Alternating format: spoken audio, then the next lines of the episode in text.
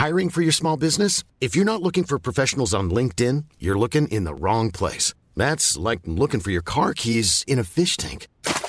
LinkedIn helps you hire professionals you can't find anywhere else, even those who aren't actively searching for a new job but might be open to the perfect role. In a given month, over 70% of LinkedIn users don't even visit other leading job sites. So start looking in the right place. With LinkedIn, you can hire professionals like a professional. Post your free job on linkedin.com slash people today. The power of that animal holding on to him was fucking unbelievable. I'm obviously screaming at this point in time because I'm not in control either. Drop the animal, and it takes off. Now, I've turned around to assess the injuries, and this African guy's walked off holding his arm like this, going, fuck, fuck, fuck, screaming, screaming. I remember he came over to me like this, and he's put his hand like that. And you know when you take like a bite out of an apple, but it's not like a complete bite, it's like a chunk with like a flat kind of falls down kind of thing? Yeah. Good evening, ladies and gentlemen, and welcome to the Butterfield Effect. My name is Isaac Butterfield, and thank you very much for joining us here yet again for another episode. On today's episode, we are talking to Andrew Ucles. He is an absolutely incredible human being. He is a wildlife fanatic. He's out there catching snakes and buffaloes and lions and tigers and crocodiles. He's doing everything that absolutely terrifies me and he's got some amazing stories that he's so kindly come along to share with us during isolation. So, ladies and gentlemen, this is the podcast with young Andrew Ucles. I hope you enjoy it. I certainly did. And also, if you've got a bit of time, check out the merch store and also check out our second channel because if you can't take on this entire podcast right now, head to the Butterfield Effect Clips channel and that's where you can see all these podcasts cut up into tiny little bits so you can digest them when you want. Let's welcome to the show for the first time, Andrew Ucles. Done. We're recording. Andrew Ucles, welcome to the podcast. Thank you for joining me in our respective humble abodes. Cheers, mate. Good to have you here. You're drinking a beer and I've got a V, so uh, I just had a V. I like to live on the edge. No, I um, I was I was doing a home workout prior to jumping on this, and uh, and I thought, you know what, it'd be nice to have a beer. I don't drink much at home. I've never been much of a home drinker. Um, just, right. I, didn't grow up like that. I guess. I guess a lot of people grow up and their family drinks at home, but I'm, I'm very rare for me to have uh, have a beer. Although I do I do like the occasional whiskey uh, whilst, right. whilst riding. That's about it. Whilst right. Well, I was going to say definitely go with a beer. That's for sure. Oh, mate, yeah, whiskey, you, you got to the beer go hand in hand. Jesus.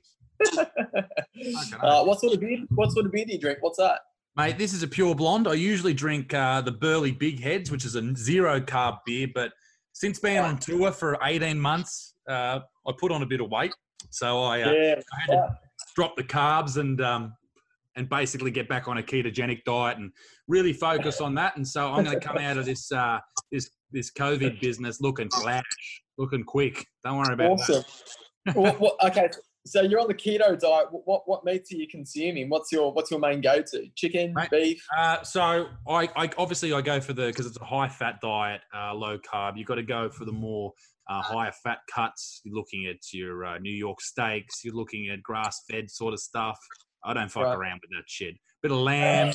Uh, but but you know, hey, I'm not against chicken. I'm not racist. It's all good. You know, I'll I'll, I'll take whatever I can get. You got to mix it up of course, but uh, basically it's a yeah, it's a majority meat diet. Um, you know, I we we met and and people well, we met uh, through the internet, but through uh, a mutual friend of ours, Adam Greentree, uh, yep. the hunter extraordinaire, and he he rang me the other night and said, "Mate, I've got to send you some uh, some deer," and, and I've never had I've never had deer ever.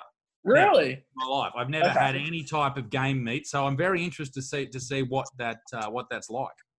I think you'd fall in love with it. You know, I think it's um it's one of those meats which is versatile with what you can cook with as well. Like whether it's like a stir fry or even if you want to put it on the barbecue, you know, there's definitely a way of cooking it. But um, you know, with game meats as well, like buffalo, pig, um, goat, um, there's quite a diversity that we've got here in Australia that you can uh, essentially yeah, you can change things up pretty pretty fast when you're walking through the Australian bush. And it's funny because I feel like a lot of these animals you find in the same habitat as well. So it's like its own supermarket out there. So who knows? Yeah. Like maybe your, your, your, keto diet can can somewhat be um, broadened uh, in the near future for sure. Mate, absolutely. Particularly with what's happening in the world, it's something uh, I think a lot of people have been thinking about. Is hunting, is creating their own veggie patches, is you know being sustainable within their own family or their their their unit around their house, sort of thing. You know, like the the few maybe a block or or, or, or a street or something, you know, like it's funny how there is this massive reliance. You know, I've grown up with it and I'm sure you have too. Um, well, maybe not, maybe not you, and, and certainly not Adam. I grew up with such a reliance on the supermarket that those trucks will just turn up and I don't have to think about anything else. Whereas right. now there's that there's that you know there's a lack of toilet paper, something we've thought we've never thought would run out. Now you start to think, oh, what happens if there's no steak on the shelves? What happens if there's no chicken? What happens if there's no broccoli? Right, and I think you know I think it's only natural that people go into this kind of survival way of thinking, you know, and I think um, any kind of any kind of survival way of thinking is thinking for the future and thinking long term. So you can kind of understand why people are going out there into the shops trying to you know hoard as much as they can because there's obviously the concern of the short supply, and I think um, it's a little bit different to the, the nomadic way of thinking because more nomadic styles were hunting um, in the present, so to say, you know, but it goes to show that our agricultural mindset is still in play and agricultural mindset is thinking for the future. So it's interesting, like as much as we want to feel and think and believe that we're not part of the natural world and our way of thinking has changed, you know, so much, it's quite untrue. I feel like uh, a lot of the instinctive reactions that you're seeing uh, when this has actually popped up, like with the virus of, you know, what am I going to do tomorrow? What am I going to do next week? these instinctive core things which are coming out are actually a part of us. It's like our primal sense of survivalism, um, to, to, say the least. So I think in a way it's almost romantic to see um, that people uh, are still in touch and aware of of the essence of you know um, being in the moment, so to say. Well, you have but, to. Uh, you have, there has to be this at least background noise within your head when you go to bed at night and think, hang on, what if all the shit hits the fan? Like I I'm certainly not prepared here. I've got a couple of knives hanging around. I've got a I've got a compound bow that I don't know if that's illegal to have. I've got a compound bow that's broken that Adam won't fix for me because he's too lazy. And right. I've got all these things, but I, but I don't have anything that can actually, uh, you know, I can use as a, as a means to hunt something. I certainly don't have probably the most useful thing, and that is the knowledge. But um, mm-hmm. it's certainly one of those things where we have so many things that go on in our daily lives, say six months ago, that we right. have as uh, that take precedence over everything else. And now that we're stuck inside our house and they're running out of toilet paper and you can't wipe your ass, people start going, okay, well, maybe there's more things that we need to worry about. Like, I've certainly noticed that there's less fights on Twitter, there's less people carrying on about things that don't matter. People are literally, you know, they're, they're worried about death as the as time's gone on and we're not thinking so much about death as we were maybe a month ago when everyone was shit I think people are going to start to come back and you know they want to pick fights and but it's quite interesting to see how people have reacted uh, to this whole situation. Well, and, I think you know as soon as you start taking those comforts of society down, you know, like we're always born with this like blanket safety security net of knowledge that no matter what happens, the government's going to be there and we're going to be fine. And I think, you know, we are, we, we obviously live in probably the best place on earth, you know. Um, you know, some other places though, you know, the way it's, it's hit them and how they're going to try and bounce back and essentially sustain themselves, you know, it's literally, it'd be interesting to see what the mind space would be on someone living in a you know, in a very poor developing country because, you know, they themselves are living day by day. So whether this would affect them or not, I like think New Zealand or something like that. Right. Yeah, exactly. But no, you're right. Yeah. It is. It is a thing. Exactly. Like, you know, uh, is a third world country putting the same um, processes in place that the that, that ScoMo's government is? And, and the answer is definitely not. They're trying, I'm sure, but they just don't have the infrastructure in place to do that. And, and the people are alone. Like, as you said, we live in the best country, but we also live in the best time ever to have right, this right, problem right. coming around. 100%. I agree. 100%. And I think, you know, perhaps Australia's fast reaction to this virus has, you know, been on the basis that, well, Asia is our next door neighbor.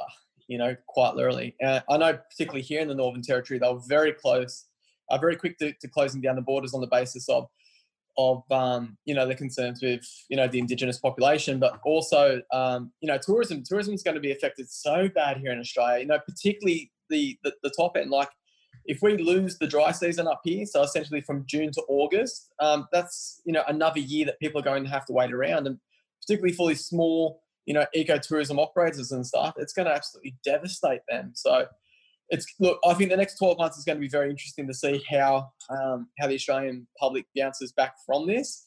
But you know, one thing I've definitely learned with Australian people is you know we're versatile, we can adapt, we can evolve, and we're fucking tolerant. You know what I mean? That's that's one thing about us. I think the social climate is that you know nothing can beat us, nothing can get us down, and we will stick together. You know, I think that's um, something that I love about Australia. we've really got that deep in our psyche. You're you're a very keen Australian, and I've been. Fucking I am. Fucking I've got fucking faith in Australia. I really do. and I've been in in in um in preparation for this. I had a look at uh, all your YouTube videos, and I it was funny because I had already seen most of them. They were showing on my screen as like I've already viewed these sort of things. So it was cool to jump back and now that I'm talking to you, but you are a wild man. You're a fucking I, Right, right. Well, that's I think okay. So I've been I've been doing this since a child. You know, since I was six years old, I was out there catching snakes, and you know, it was one of those progressive things over the years. Like I've always been interested in animals, so I feel like a lot of people. Well, I feel like everyone in the world has a sense of curiosity with animals at a young age. You know, who wasn't in the backyard trying to catch a fucking spider in a jar or chasing skinks around or you know butterflies with nets and all that kind of thing. So um, i think as a child i was obviously very curious about that and i just wanted to it was almost like a list in my head. I just wanted to go around the world and catch animals and be close with animals. It was something that i was good at because i fucking suck at everything else. Um, so it was one of those things i guess it was progressive and it was just confidence building um, you know dealing with animals in the natural world. And it got to a point where um, I think because it was all self taught knowledge, I think the interesting thing I've learned about the way that I learn and my process of learning is I struggle to learn in a way that other people learn, like in procedural step ways of, of learning, because the way that I've learnt my entire life has been on my own accord. And so, you know, I went through university, I did a degree, I got halfway through a master's and thought to myself, you know, fuck, I don't want to become an academic in this field because that will take away from my connection with nature. And you're probably thinking, well, how the fuck is that? And it's because, you know, doing things in a research and a procedural format essentially means that there's a lot of red tape and a lot of bureaucracy, and you can't connect with the natural world that you could as a freelancer such as myself going out there and doing that. And I think that was part of the power in, in what I had is I knew I could reach an audience of people with my knowledge um, and do it in a way that was somewhat entertaining. But you know, taking a step back um, um, and and looking of, of, what I've done in the past, you know, I think there is going to be a different avenue that I'm going to be taking. You know, I think you know we're, we're in changing times. You know, it, it's not it's not like back in the day with you know you know Steve Irwin was obviously an icon of mine. Love Steve and um, and what he done for the world of conservation. But the days of like jumping on the backs of crocodiles and doing this and doing that, it's just like it's that's changing. That, that you know, people don't necessarily want to see that anymore. Or if they do want to see that, there's got to be some purpose or mission statement behind everything.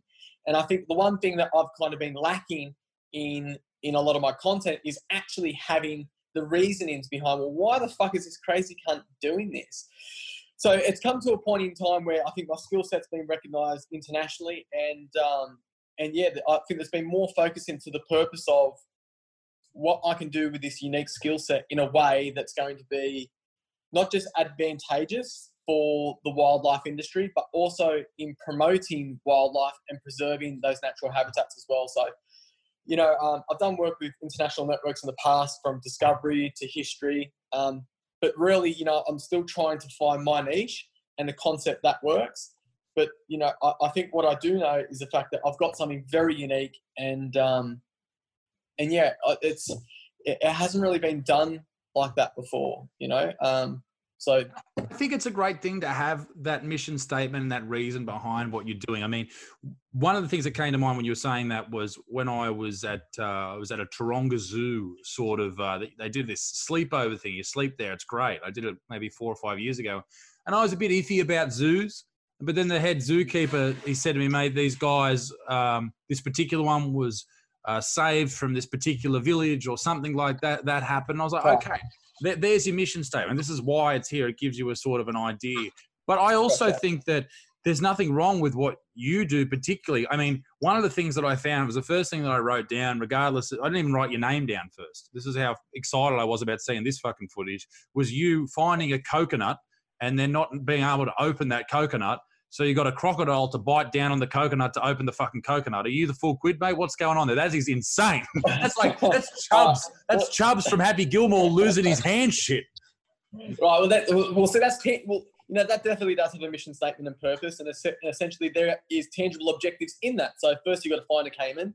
Second, you've got to find a coconut. Third thing is then you've got to force the animal to break open the coconut and then eat the coconut. So there are tangible objectives that come into play there, with an end result meaning that I can sustain myself by eating the coconut. Right? Uh, yeah, highly agree. It Now, all I worked think out. it- I think holistically, I think you know the reason as to why I do this is to show people that we can get back to nature and we do have the instincts to do so. And you know that within a nutshell is fucking powerful. Yeah. People are more inclined. People are more inclined to care about the environment and to care about the decisions that we make that impact on the environment if we have a connection to nature, right? And so me going out there and you know bringing animals to camera and talking about them and interacting with them and essentially taking people into my world is an opportunity for me to connect people in that wavelength and then hopefully they can build up the courage and all the confidence to go out there and try and do that themselves. Not to the extent where they're chasing down like fucking buffaloes or you know diving on the backs of bloody sharks and all that kind of stuff, but it does it like my content does spark people's curiosity in trying to get out there. And so in essence, I think there's been uh, a quarter of a billion people which have watched my content over the last several years. Uh, it's been interesting to see the amount of people and like the positive feedback that I've got from people being like, you know what, you really helped in breaking my fear and or um, getting me involved in something that I never was going to get involved in. You know, so Yeah, and and that's it. You you you've done your job at that point. You know, like that's a that's a powerful thing to be able to do is to get people out and interested back in nature because you know I've seen it now with people who are locked in their house. Like they ha- they have to get out and do things. Like you see people out, and it's almost like in you know I'm in Newcastle, and it's not so much a city, but you see people out and about walking, and you're just like it's a bit weird, you know, to see so many people out in nature. But I think it's a powerful thing. I mean, you know, some of the videos on there are from the outset outrageous, like sneaking up on an African elephant. Like that's that's some full on shit. But it's also extremely interesting. It's something, you know, it's something I would never do. But there's some things I may do that you would go, fuck that. That's that's bullshit. I'm not doing that. You know, and it- it's, it's what you find comfortable. Well, I think you know. I think too, like in, in doing a lot of dealings with these animals as well. Uh, I think a lot of people watched that content when I was approaching an elephant, and regardless if people knew that elephants were dangerous to approach or not, I think people were interested to to see, you know, the speed of, a, of of an animal like that. You know what I mean? And it's funny because you see so many tourists around the world that go, um, you know, close to these wild animals and take pictures and all that sort of stuff, and things can turn bad like fucking fast. You know, we're talking about animals that change their decisions on, on a dime. You know, whether it Can be you, can you take us through elephant. sneaking up on that elephant? What happened? The speed, everything. Where were you? Okay, so I was in Kenya at the time in the Masai Mara. So essentially, you know, when you watch those documentaries of like the Serengeti. So I was in the Serengeti and I was there with a guide. And essentially, I said to him, I go, I wonder how close I can get to one of those African bull elephants. And I remember he turned to me and said, Look, at the end of the day, I will keep filming, but I'll have you know that if that animal gets on top of you, he's going to kill you. And there's nothing we can do about it. So, um, you know, I feel like when I was a bit younger, I was a bit more blasé about the risk associated with things because I was just like, you know, well, let's hope we've got like a big SD card, we've got to get the whole fucking thing on there, right? Yeah. Um, but look, I think when an animal like that is has made a decision to try and charge you, you're locked. You're locked in space and time. You know, you're locked in this energy that you between you and the animal. And it's interesting because when an animal is charging like this, and like I can hear this fucking animal just behind me. Like I can, I could literally like feel the ground shaking from under my feet. it kind of revitalizes you in a way as well. You know, and it's a, a weird kind of connection that you've got with the natural world at that point in time where you're no longer the predator, you're essentially, you know, the prey item. You know, it can be really um, a really interesting situation to be in, I guess, to reflect on as well.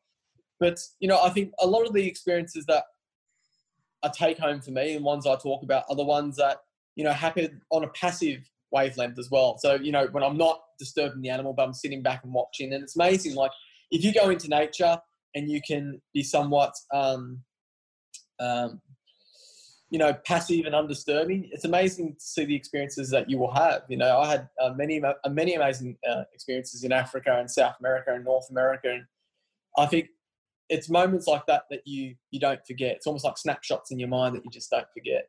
Um, you know, Arnhem Land. I, I, did. I just did a, a, trek across Arnhem Land, and you know, I filmed the entire journey. Uh, I'm just I'm working with a production company at the moment, which is put the whole thing together as a series.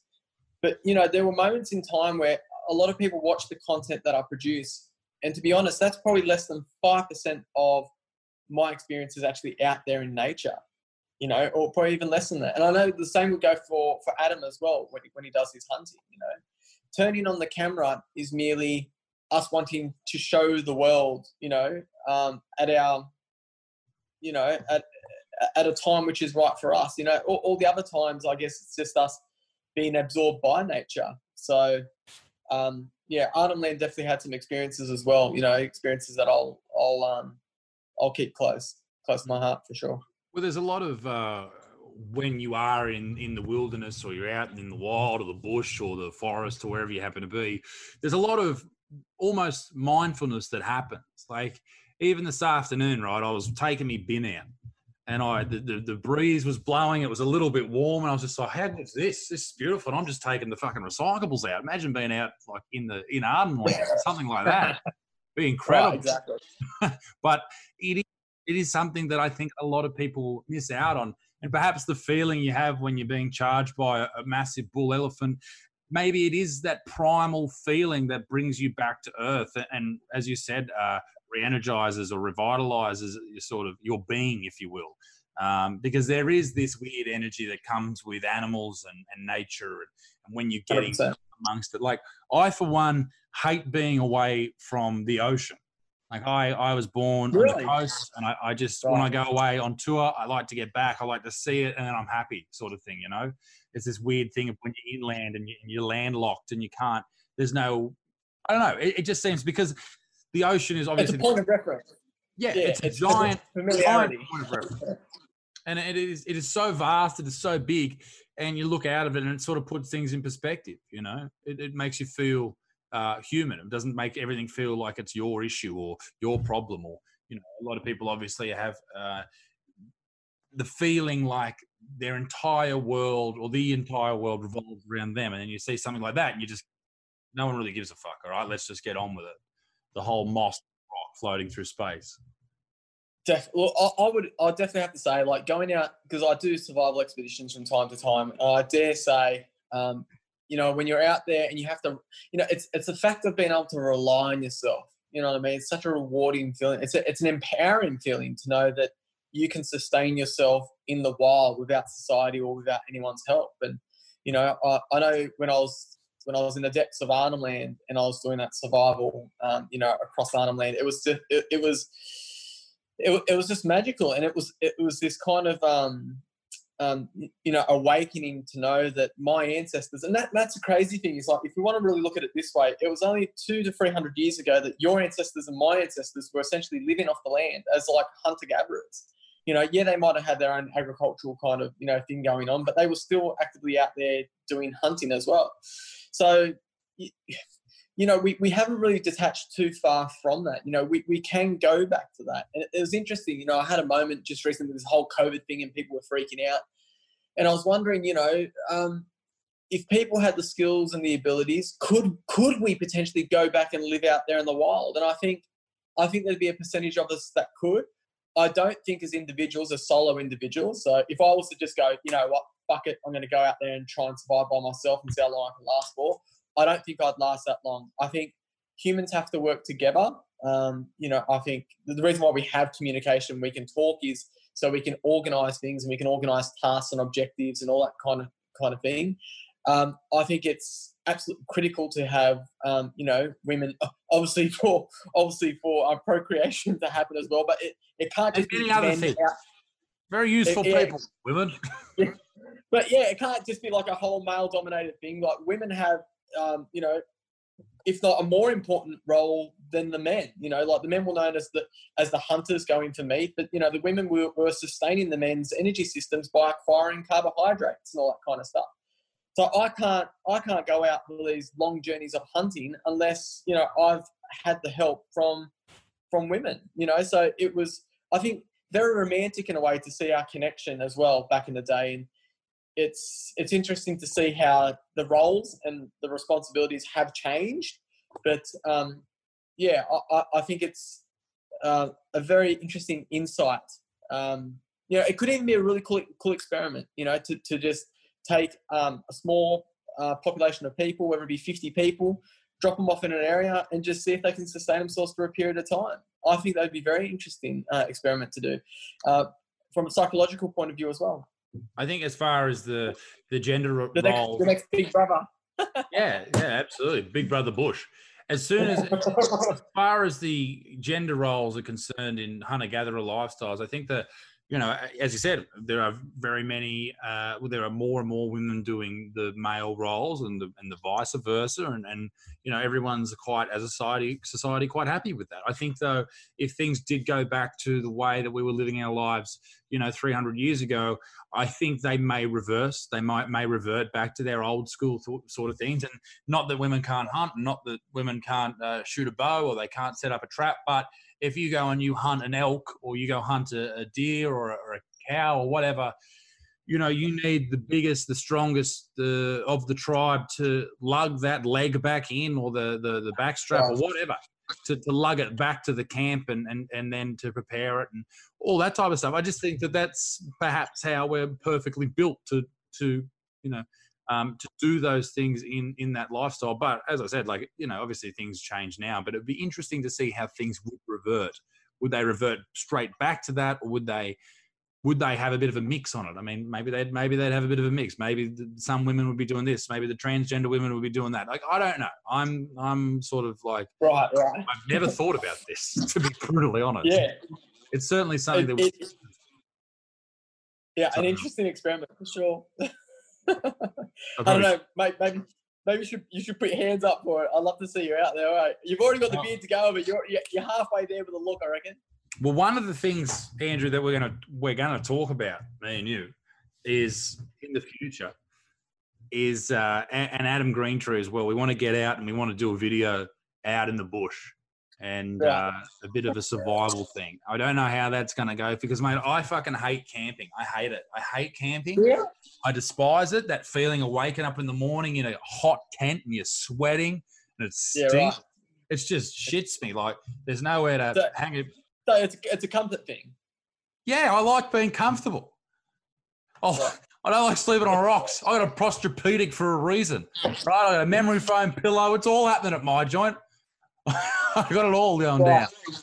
Gotcha. Um, I don't know. Well, it's one of those things. Like it's it's it won't be hard for you to transition. I feel like I feel like a couple of uh, nights sleeping on some uh, on some on some rough matting, and after a while, I don't know, you'll just adapt to it. I guess that's just how it happens. But um, it would be interesting to have you out there, like chasing some animals down, like you know, like a feral pig or trying to rope something. I think that would be interesting. But um, look, like even with so I run tours on the uh, in the in the seasons, right? And it's interesting to see. Like, I'll take people out that ha- have had no natural skill sets or no real abilities out there in the wild, and it's interesting just to see them change over the course of like a week. And I kid you not, like just to see their confidence change. And I think inherently what happens is when they watch me go out and catch animals and stuff, once again they're watching me and they're like, "Fuck, maybe I can do that." You know what I mean? And it's it's interesting. Like I, I feel like if you saw me go out there and catch a snake or a goanna or or something like that, you'd take a step back and be like, you know what? Like what he just did isn't impossible. Um, you know, as humans, we're very observant. We can identify like simple skills and you know and, and work off that. It's uh, I don't think it, it would take too long to get you to a point where you'd be fucking amazing out there. You know, quite quite literally, and that's being honest. I agree. I, uh, I um, but but surely catching snakes and all that type of stuff, you know, you've got to be have some injuries must have happened. Have you? How many times you've you been bitten by snakes? Countless. Look, I've only ever had one real bad bite, and I was 13 years old. I got bit by a black snake on the hand, uh, trying to catch it. And then apart from that, I had a bit of a situation when I was in, and there's footage of it uh, when I was in Mombasa, uh, which is on the coast of Kenya, where I caught a spitting cobra and it sprayed me in the face. And what had happened that morning, this, this really sucked, is for continuity, like I'd had a shave. Like, so every single day I'd have a shave. So yeah, so I looked the same during filming. And essentially what had happened was I had glasses on, but when this cobra spat in my face, obviously the venom like covered my face. Yeah. And because I'd shaved that morning, my pores were essentially still open. I'd absorbed a small amount of venom through my pores. So that was absolutely fucking terrifying because Kenya doesn't exactly have the best like medical resources, let alone anti-venom availability. So um, yeah, that was that was a what do you, what do you do in that situation? What starts happening? sit down and fucking just relax, I guess, eh? Like, yeah. um, you know, I, fucking, I don't know, yeah, sit down, have a cigar. Um, no, like, look, I know it's it's it's hard to backpedal um, with a lot of the footage that I do because people would watch it and be like, "Fuck, this cunt's insane! Like he's fucking crazy." But having said that, like you've got to be really calculated as well. Like the amount of times I could have died would be fucking countless. I, I could have died hundreds of times, literally. Um, you know, you do have to be calculated, and the only way to be calculated is to, you know, have a lot of experience in working with these animals. And I guess that's just what I've dedicated my life to doing. But there is a red line. You know what I mean? There is a red line, and it's one of those things that's kind of like when Steve Irwin accidentally passed away. Everyone was like, "Oh, you know, sooner or later it was going to fucking happen, or it was going to be like a a rogue accident like this. And um, unfortunately, when you when you are in nature and you're dealing with animals that can be somewhat unpredictable, there are accidents that happen. And look, I know guys which are um, which are deemed as some of the best professionals in the world, experts, and um, yeah, they've been caught out, you know, and they've been on the deathbed or in the ICU and all that kind of thing. So it is living life on the edge, and sometimes you can fall off. But I mean, if you're getting bit by a snake and you're picking it up, it's the same as how many how many mis, mis, uh, close calls do you have in a car? Like, there's always that opportunity where you look the wrong way or whatever, and you go, "Oh fuck, that was close." The same as a snake going for you. I mean, obviously, it's a decision that you've made to pick up something that's definitely going to kill you, other than jumping in the vehicle to go to the shops. But right. still, I mean, you've decided to get in the vehicle and go to the shop. So it's we. I guess we. Uh, what I'm saying is, we take calculated risks all the time. And it's the same with, you know, some sports and contact sports and all that type of stuff. You go play footy or whatever, you go onto the field knowing that you could could get injured severely or you could break a leg or whatever, and you do it anyway. You know, a life without calculated risks is a very boring existence. Exactly. Well, so, something interesting, right? And you're going to be like, "There's no fucking way," but I, I, actually have two fears, and I mean, like, I'm really fucking um, nervous about them. It makes me feel really uneasy. Um, so I'm terrified of flying. I fucking hate flying because, and to take a step back and look at the psychology behind it, it's because I have no fucking control. It's got nothing to do with the fact, well, I guess it's a lot to do with the fact that you're 25,000 feet above the ground in a cylindrical fucking tube. And if something goes wrong, you're fucking dead. That's obviously a large part of it. But I think the greater part of it is if something starts going wrong, I can't fucking do anything. I've mm. got to put a fucking seatbelt on. I know I'm going to die and there's nothing I can do to um, secure or prolong my existence on Earth. I'm, I'm fucking dead. That plane starts going down, I'm fucking dead. And that is absolutely terrifying to me. So I hate flying. But yeah. that was so me any, for many years. I, I, couldn't deal with flying. I had uh, people when I was in year uh, for my 18th birthday try and buy me plane tickets just so I could get over my fear. It was an irrational fear too. I was just scared. I'd never done it, and I was just like, no, right. man, I'm not going to do that. I don't want to do that. I'm not going to do it. And it got to the point where my first flight was to Melbourne with my partner, and we just went down there, and, and it was scary. And you know, you take off, and we're freaking out. We're going, "Oh, this doesn't make sense. Why are we slowly rising? This is fucking weird." Right. Seriously, as a kid, I watched too much air crash investigation. That freaked me out, man. That was one of those things. Like you were just used to, but as you said, you can't control it. It was the same for me when I was a kid. I was terrified of comets. I heard on the news one day they were talking about a comet, right? I would have been five years old. And then I was Yeah. out. My mum was hanging the clothes on the washing line at night because it was hot. And uh, a, a shooting star went over. This prick goes and hides under the pool table for about an hour and a half. I was fucking terrified. I thought it was all over. Goodbye. But I, but I, I got over the fear of flying by, I guess, just doing it all the time. I have, I have to do it. You know, for my job, every, every when I'm on tour, I'm flying, you know, four flights a week. So it's just eventually you just go, oh fuck, I'm too tired to give a shit at the moment. But I get it. I get why, I get why it freaks you out. I get it. It's weird. It's, It's, not natural. It's like you're yeah. Well, it's not. It's not natural. It's like you're accepting this um, this pathway to death if it does unfold. And I think um, lots spiders. I don't know what you like with spiders. It's funny because I, I feel like in the natural world, people are scared of like one of several things. They're either scared of snakes, right? Um, because they're unpredictable in the way that they move and they're venomous. Um, they don't have any legs, right? Uh, people are scared of sharks. Why? Because the ocean uh, identifies a place which is mysterious and dark and deep, and you don't know what's below you, right? And fair enough, and they're giant monsters. with sharp fucking teeth designed to us, right?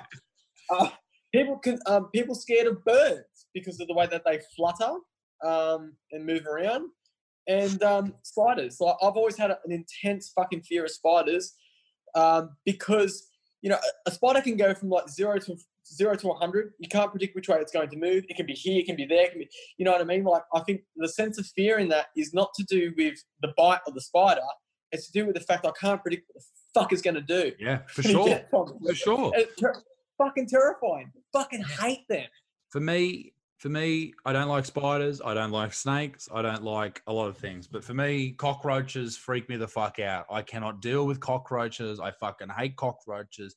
I've slept in a particular hotel and a cockroach crawled in my mouth in the middle of the Oh. night. That fucking just fucked me. I've had them on my shoulders. I not like not all the time, just once. But it's just it's a horrible thing. And cockroaches are terrible creatures. They shouldn't exist, and they shit me to tears. 100 percent. And you well i feel like that fear can also be instilled. Like i feel like spiders that fear came from my mum like Right. fucking screaming. When i was in the bath so i remember she was washing me. I was about four years old. I was in the bath and a huntsman's fallen from the wall and went into the water.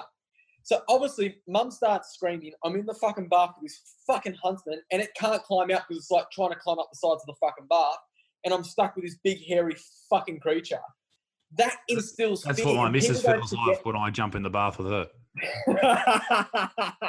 well, Just a big hairy creature. Get out, you creep. um, yeah, yeah, like, like any fear, it, you can track it back. Like my my ma, she's terrified of mice because my pop uh, caught a mouse and like its head was off or whatever, and he traced her around the house with a fucking mouse, and she's shit scared of it. You know, fifty years later, she's terrified of the bastards. That'll do it, I reckon. Eh? Well, That'll I've got an interesting, an interesting story. So, there was one animal. It's a little bit of a story, but I'm going to take you into it, right? And it's Please. actually one of the big, one of the biggest regrets I ever had in my filming career with wildlife. Now, I've told the story a couple of times. So I was in Kenya. I was 23 years old, and I was there with a guide who was about the same age as me. And essentially, I had a list of animals that I wanted to go out and capture. One of which was a savannah baboon. And you're probably thinking right now, like, you don't fuck with baboons. They're one of the mm. animals that you just don't fuck with. And unfortunately, for like a lot of the content that I produce on YouTube, like I'll be the first person to catch this type of animal or first person to catch that. So there was no actual tutorial where I could learn how to handle or catch a fucking baboon, let alone like a large primate. And obviously, I'd had no experience here in Australia because we don't have primates here. So I really threw myself into the deep end. So what happened was this. I went to a local wildlife park, which was about 20 minutes away from Nairobi. Right? It's like one of those dodgy kind of fucking wildlife parks. And I went there looking to find someone to get advice on how to handle baboons. When I got there to this park, there were two young men that came out, right? These two young Kenyan men. And I said, I introduced myself. Hey, my name's Andrew Ucles. I'm from Australia. I'm a wildlife documentarian. And I want someone to show me how to handle baboons. I'm more than willing to pay them, um, you know, whatever it's going to cost and da da da. So he took me to the back of the zoo and they had some baboons there. But the thing is, they were somewhat tame and habituated. I said, no, no, no, I want to learn to handle a wild fucking baboon, right? And so the guy was like, right, and they just the place. So we went about five minutes from the zoo and he had like a box trap set up, you know, like those, um, like those mesh box trap kind of things. And so we went down there, we set it up with like fruit and pears and all that kind of stuff. He goes, look, what we'll do, we'll have the trap set. When we catch something, we'll give you a call literally the next day, I swear it would have been like fucking 5.30 in the morning. As soon as the fucking sun was up, I had a call. Andrew, we have a baboon, right? So I'm thinking to myself, fuck, we're on. So I grab my guide, we drive down to this location, meet up with these two guys, and we go down to this, this plantation of where they'd set the trap. And from the second I locked eyes with that fucking animal, it started instilling fear into me. Like this baboon was fucking going off the fucking cages, it was holding on. And I started really getting fucking nervous, you know what I mean? Particularly when you're dealing with animals I, I haven't dealt with before. There's a sense of, of nervousness that I have in me. And I think that's that's completely natural, even for someone yes, such myself. Absolutely, that's, that's natural. That is okay. Right. right. So here I am. There's this baboon, which it probably stands around about maybe 80 centimeters off the ground. Uh, you, you see it like got like a like a muzzle, like a dog. And as we're getting closer and closer to the cage, the bastard's trying to psych me out. So what baboons will do is I'll kind of look away and then they'll look at you. and then they'll look away and then they'll look at you and then they'll show you their teeth. So they're just trying to, you know, they're trying to over dominate the situation. So at this point, I turn to the two guys and we're like right on the fucking cage. And this thing's like almost like a fucking wild bird in the cage. It's bouncing off, it's grabbing, it's biting the mesh. And I'm thinking to myself, how the fuck am I going to get in control of this animal? Well, how the fuck are these guys going to get in control of the animal? These are the guys that which are supposed to be teaching me. So anyway, I was paying them uh, to teach me how to do this, and I said, "All right, tell me what what I have to do." And they're like, "Look, we want you to get on top of the cage strap, lift up the door. I'm going to get it by the tail, and then my friend is going to pin it down with like a fork stick, and then I'm going to grab it by the arms and da da da and all this kind of stuff." He was going for the whole procedure with me, and I'm kind of like half listening at the same time, thinking to myself, like, "Fuck." Shit can go wrong really quick here, right? And one of the worst decisions I made in my filming career was not to turn the fucking camera on because you know I'm like the the wildlife ah. guru. Like I'm supposed to I'm supposed to have the skill set that I can go, I can step into any, any country and can do whatever. And it was one of the biggest fucking regrets I've made was not turning the fucking camera on, which was on the tripod fucking behind me. But I said to my guide, I said, look, once he teaches me how to handle it, we'll get it back in the cage, then I'll do it on my own accord. Fair enough. Right. So I've jumped on top of this fucking cage. I've lifted up the cage door. This guy's went in. He's grabbed it by the fucking tail. This baboon is fucking holding onto the cage and fucking just going off. Like the birds are fucking flying off, and mate, it was like causing the, the greatest natural um, vocal fucking orchestra scene, causing a scene, mate. So what he's done is he's grabbed it by the tail. He's fucking pulled it out from the cage. The other guy's screaming, "Come answering behind him the baboon's trying to grab him, right? And the first thing that came to my fucking mind was, won't this animal use its tail as a leverage point to pull itself up? You know how primates use their tails to climb up and stuff? But obviously, because the animal was so heavy, it couldn't do that. So anyway, this guy's got up by the tail and he's doing these ones, and the baboon's trying to fucking get him. And the baboon's realised it's thought to himself, he's like, right. So I know I can't fucking reach you, but I know how I'm going to get you. So what it's done is it's managed to grab on to the side of the door where the cage was. It's pulled itself in like this, and then it's jumped off. And it's landed on his chest, and it's went to bite his face. And in that split moment that it's went to bite his face, he's managed to get his arm across his face to protect him. So the baboon's bit in here, right? This all happened in around about 0.01 of a second, right? A microsecond. And at that point, I was standing behind him. So the baboon's bit him, and he's turned like that towards me. So all of a sudden, this fucking baboon's in front of me. The first thing I thought of was I've got to fucking grab this fucking thing by the shoulders and pull and, and pull it off him essentially. And I remember in the split second that I grabbed it by the shoulders and started pulling, the power of that animal. And I'm talking like I was in shock and adrenaline trying to pull this animal off him. The power of that animal holding on to him was fucking unbelievable. Like imagine like a, a, a kid at the age of 10 holding on for fucking dear life, right? So anyway, I've grabbed this animal. I've managed to just get it off him, and as I've gotten it off him, the animal's tried to go for me. So it's tried to grab me with its back legs. I've obviously, I'm obviously screaming at this point in time because I'm not in control either. drop the animal, and it takes off. Now I've turned around to assess the injuries, and this African guy's walked off holding his arm like this, going "fuck, fuck, fuck," screaming, screaming. And I said, "Relax, everything's under control, all good. Just show me what's happened. Show me what's happened." I remember he came over to me like this, and he's put his hand like that. And you know when you take like a bite out of an apple, but it's not like a complete bite. It's like a chunk with like a flap kind of falls down kind of thing. Yeah. So he's done that, mate, and the blood was just fucking. Oh pissing me off. no! So I took my shirt off, I bandaged him up, and anyway, there's a moral to this story. There's a couple of morals to this story. Starting with this, is as I was driving into Nairobi Hospital, the main hospital, I'd found out that he was a volunteer worker. That was the first baboon that he had ever handled. He had absolutely no inoculations whatsoever. The person who owned the zoo was on holidays and had his nephews taking care of the animals essentially. So they had no fucking animal training whatsoever. That day I learned a couple of lessons, one of which was never pay an African man to do something because he'll always tell you he's a fucking expert, right? He'll always tell you he's an expert. And the second thing is, don't fuck with primates. We're talking about an animal that can use its right hand as good as its left hand. They're ambidextrous. Their visual acuity is fucking amazing. Their reaction speed's amazing. And they're just a fucking gnarly animal. You know what I mean? Like, Well, they say that about chimps too. Like, there's the stories from America that people keep chimps as as uh, as pets, and they break out and they eat people's faces off, and they just got this supreme strength. And you go to like, well, I've only ever seen one on a zoo, obviously, but like the the silverback gorilla, this giant, looking like it's got armor plating on it, a terrifying creature. Uh, but just looks like it's just so strong. It's, it looks like a bodybuilder, and yet it does fuck all. It's you crazy pull your arms off. fucking open. now, on the topic of, sorry, go on. On the topic of primates, I wanted to know this because I've recently put together a, a documentary. A bit of a documentarian myself, and I was out in the uh, in the wilderness in the Glass House Mountains in uh, Sunshine Coast, hunting for the very elusive uh, yowie. Now, you're a man who spends a lot of time in the bush. Are yowies real? No, they're not. No. Well, you shit all over me fucking video, mate. Can someone go and watch look, it?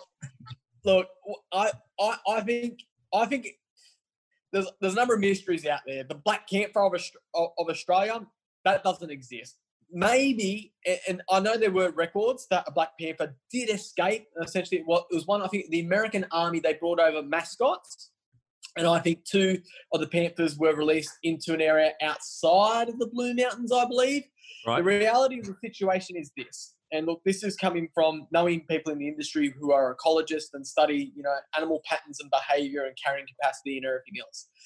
In order for a species to be um, somewhat uh, eco- ecologically viable and to survive a length of time, I believe there has to be six individ no, sorry, 26 individuals, right? Of a population, of a species of a population within an area, within a cluster, for it to be a viable population. And this is talking about like genetic diversity and all that kind of thing, right? So the problem about you know people wishing that there was the Tasmanian tiger out there, the reality of the situation is unfortunately for much of that area which has been uh, you know ventured into before, you know people set up game cameras, people do bushwalking. Uh, you think that at some point in time one would have been hit by a car or someone would have taken a fucking picture or, or that kind of thing. You got to you got to take a step back and you got to think, well, what was it about this animal that brought it to extinction, right? And if I think of the Tasmanian tiger, I think of like a camp dog. I hate to say it, but an animal that was extremely curious, an animal that was not nervous around people, an animal that was opportunistic, an animal that wasn't scared to go and you know take something out of like the bin out of someone's backyard or to steal the dog food or the cat food from from the from the front yard. They were a very opportunistic animal, and because of that reason, they were easily to hunt. Right. So, you know, there's a whole behavioral kind of thing that you can put into animals. Um, you know, a whole behavioral um, framework that you can put into a species of animals to, to, to try and work out you know, what made it extinct. And, for that animal, unfortunately, it was a number of things, including its um, the fact that it was opportunistic. It made it, it was a very easy animal to hunt and to wipe out. You know, if it was more like a quoll, or if it was more like a, um, I don't know, um, you know, a species of animal which is somewhat more uh, reclusive or or sensitive to human encroachment and that kind of Sure. stuff, then it probably could have fucking survived in a very, really remote spot in Tasmania. So But- you, you would think by that logic that if a Tasmanian tiger or thylacine was still living, that someone would have seen it because they are because they have those characteristics, those behavioural characteristics that they go out and they try and uh, they're not scared of people. They'll go out and they'll do this. They'll go out and they'll do that, and they'll always uh, eventually be in the eye line of someone with a camera or something like that. A hundred percent, man. And not just that. You think of you, you think of roadkill as well. The amount of animals that get killed on Tasmanian roads and the wallabies, and the, and the wallabies were essentially the main food source of the Tasmanian tiger. You know, um, one one would have popped up sooner or later. I think the last account was in 1986, which was a Parks and Wildlife person from Tasmania that had the last real sighting. And essentially, what I believe happened, I've actually got a, a friend, Forrest Galante, which went to Tasmania doing all the research on this part of his Animal Planet series, Extinct or Alive, um, which is a really interesting series. Uh, a producer I've worked with just with my History Channel stuff, but he he went in there to um, you know disclose you know, what was happening. And, and look, essentially, essentially, the, the biggest thing for this species is the fact that a lot of the areas where they where they survived in have, have now been developed. You know, I, I don't think I don't think a small cluster population could could exist. I'd love it to. You know, this would be every naturalist's greatest fucking Sure. discovery. Like holy, holy shit. Um, you know, but the unfortunate reality is no, I don't believe this species is alive. It would it would have been found. It would have popped up in someone's backyard. You know, even if there were ten of them around. The thing that you got to think about too is home range. What I mean by home range is the area that an animal utilizes to to hunt. And if it's anything like a dingo or anything like, um, you know, like a, a cat species, generally the home ranges are like, you know, it could be anywhere from eight to twenty kilometers. You know what I mean? That's a fucking big area that these animals are roaming. You know, not within a a Sure. one kilometer fucking space, you know.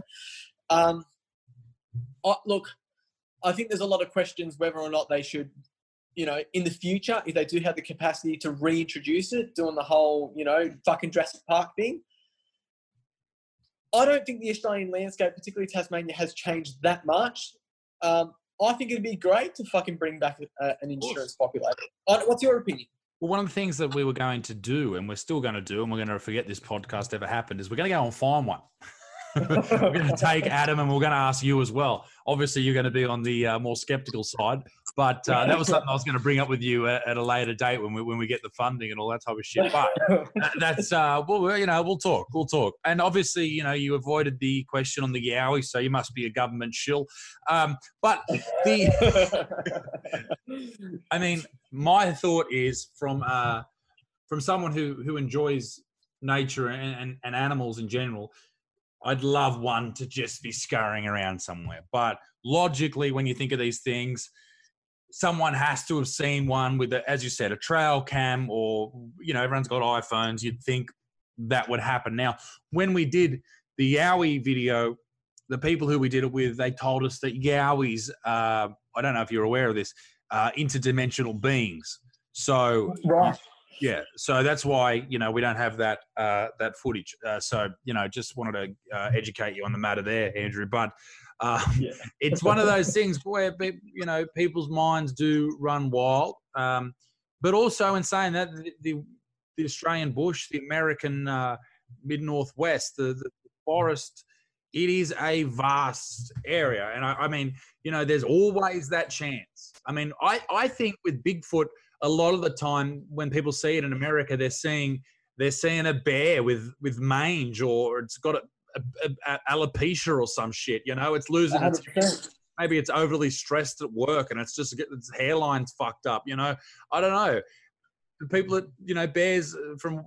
I, mean, I don't know what the fuck I'm talking about. I've never left the fucking house, but from what I hear, bears uh, they stand on their hind legs and they walk around and freak people out. hundred percent. Look, there, there is a sense of um, uh, optimism, and that is um, so.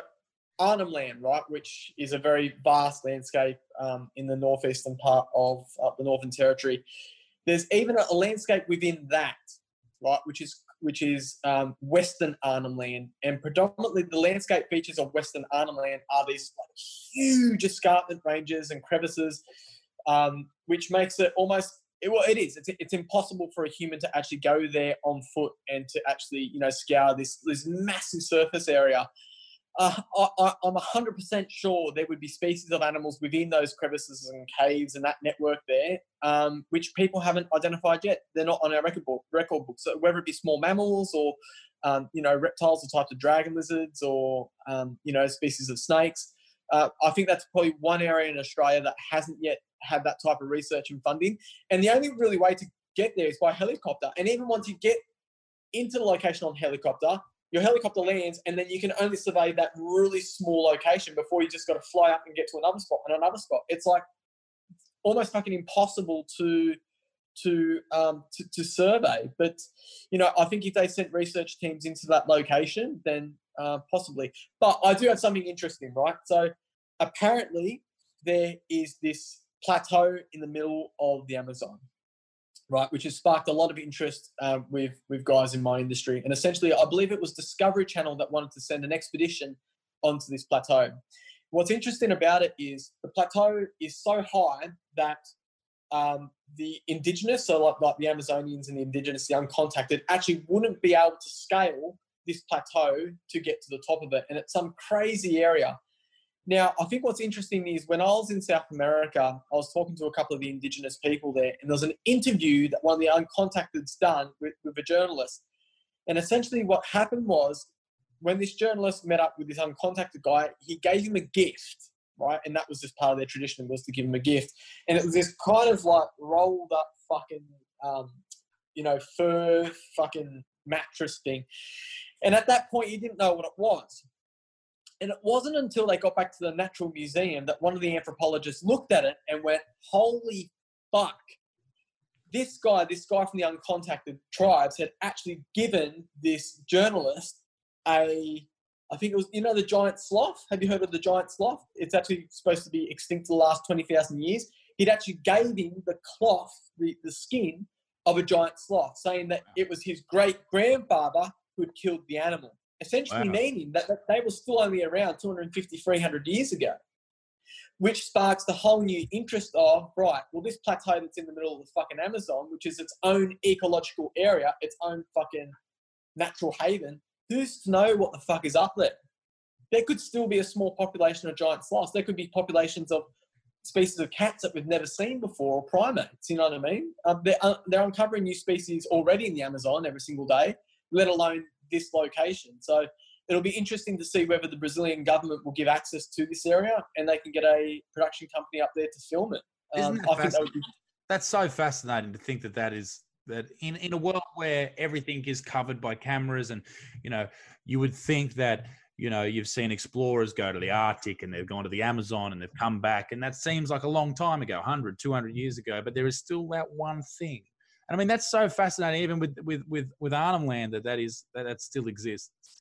I'm I'm going to let you you go back about back to back to your life, but before I do, it would be remiss of me not to ask two things. Number one, is there anything that you have seen in your time in the bush that, back on our subject before, that you thought, oh, that's a little bit weird, or maybe there's a story to that, or maybe you've seen something that you couldn't quite um, couldn't quite wrap your head around. That's the first question. I'll wait until you answer that, then I'll hit you with the second, which is a very serious question. Okay. Um, I'm putting some thought into this one. Um, in terms of physically observing or seeing something that made me um, second guess my surroundings or the experience or interactions that I was having out there? Unfortunately, I'd have to say no. I haven't seen anything which um, has really made me second second guess. However, on another wavelength, and I know there'd be a number of people that can vouch for this as well. Um, I have been in locations uh, where I've came across Aboriginal artwork and drawings and artifacts, which when I've been in the present and I've came across that, like when I've recently done this walk across Arnhem Land and I came across uh, a cave, um, which was very, very remote. And I, you know, I stumbled across it when I was with my horse and I've seen this artwork. There was a very chilling feeling that went through me that, you know, it's not often that my hair will stand on end, but it felt like a very cold breeze just went fucking straight through me. Um, which it could be a combination of a couple of things excitement, adrenaline, shock. But I definitely felt, you definitely feel that you're in the presence of something much greater than the physical world, if that makes wow. any sense. Absolutely. Um, and, and yeah, you know, I think it was a feeling, a, a, a weird feeling that these paintings had probably been done tens of thousands of years ago.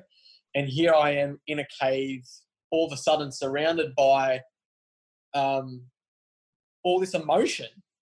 Yeah. And you and you feel that you you really do feel that you know, and it it really it it's a it's a moment in time that you just don't you don't forget. You know. Um, I, I, I understand what you're saying. It's it's it's it's for me. It's when I walk into a a theater.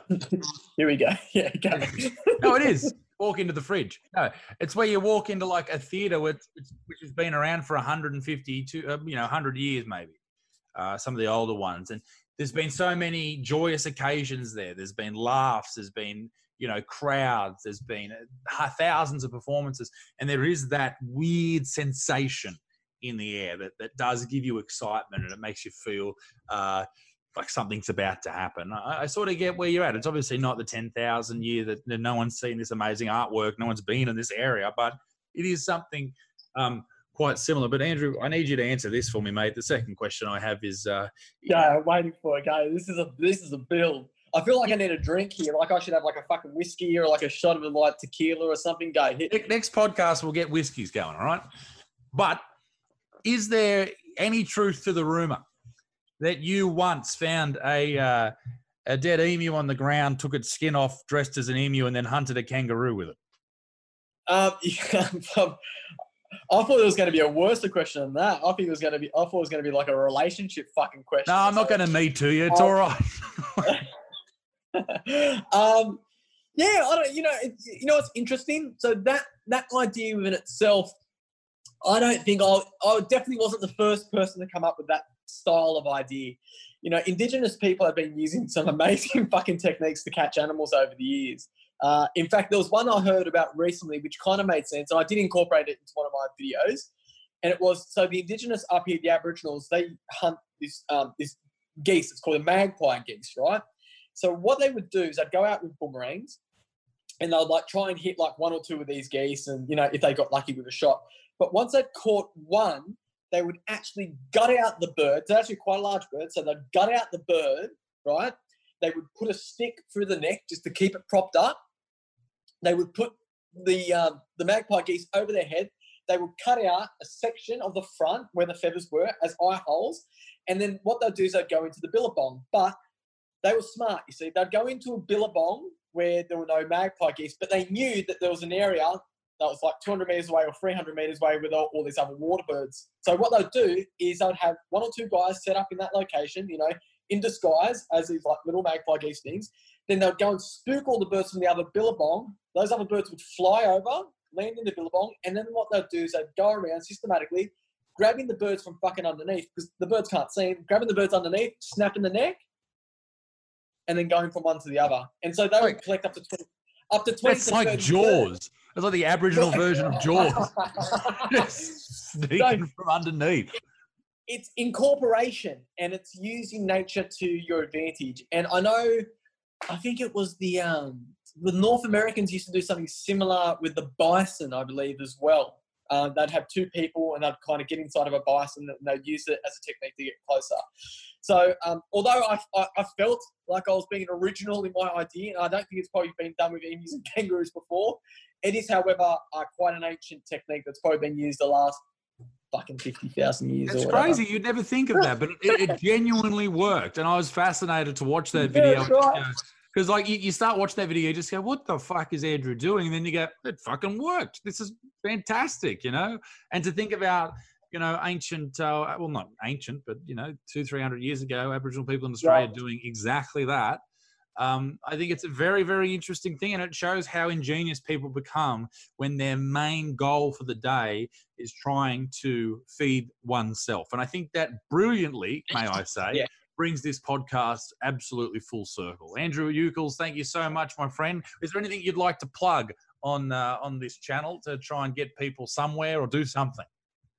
Um, oh, look, I think my, my, my natural message is just telling people to get out there. You know what I mean? Get out there, experience the natural world, um, connect with it. It'll make you happy in many ways. It just it just really will. You know what I mean? Uh, if people are feeling down or you know things have happened in their life, nature definitely has answers. You know, answers that we can't get in society. Um, you know, so that's I think that would be the the, the big take home message. Um, you know, I've taken it as my own personal plight as part of my my business niche to do tours to get people out there and stuff. But you know, everyone's going to have their own way of connecting with nature at the end of the day. But uh, it all it all starts with making the choice to just step out into the wilderness, and I think people can really find their freedom out there. And how can people get in contact with you? Well, not in contact, but like see you. Um, yeah, I so so I've got I've got two two websites. So uh, andrewucles.com and Ucles Wild Tours, and uh, essentially like, it's very easy to navigate. People can get on there and see what I'm up to, and you know upcoming things and that sort of stuff. And if they want an experience in New South Wales or the Northern Territory, um, yeah, just send us an inbox and we can we can get you out there. Beautiful, and we'll uh, we'll put all that type of stuff in the description below. You, Andrew, thank you very much for coming on, mate. I'm sure we'll uh, we'll we'll get something happening in the future if you got time. I think that'll be very interesting to get out there and, uh, and get amongst it, mate. So thank you very much for coming on, brother. I really appreciate it. Definitely, thanks so much for the chat, mate. No, it's been it's been good. Yeah, it's well, mate. We've been on bloody fire. Don't worry about that. Some of our best work. Jesus Christ, somebody stop us. Good on you, mate. See you later. See you, mate.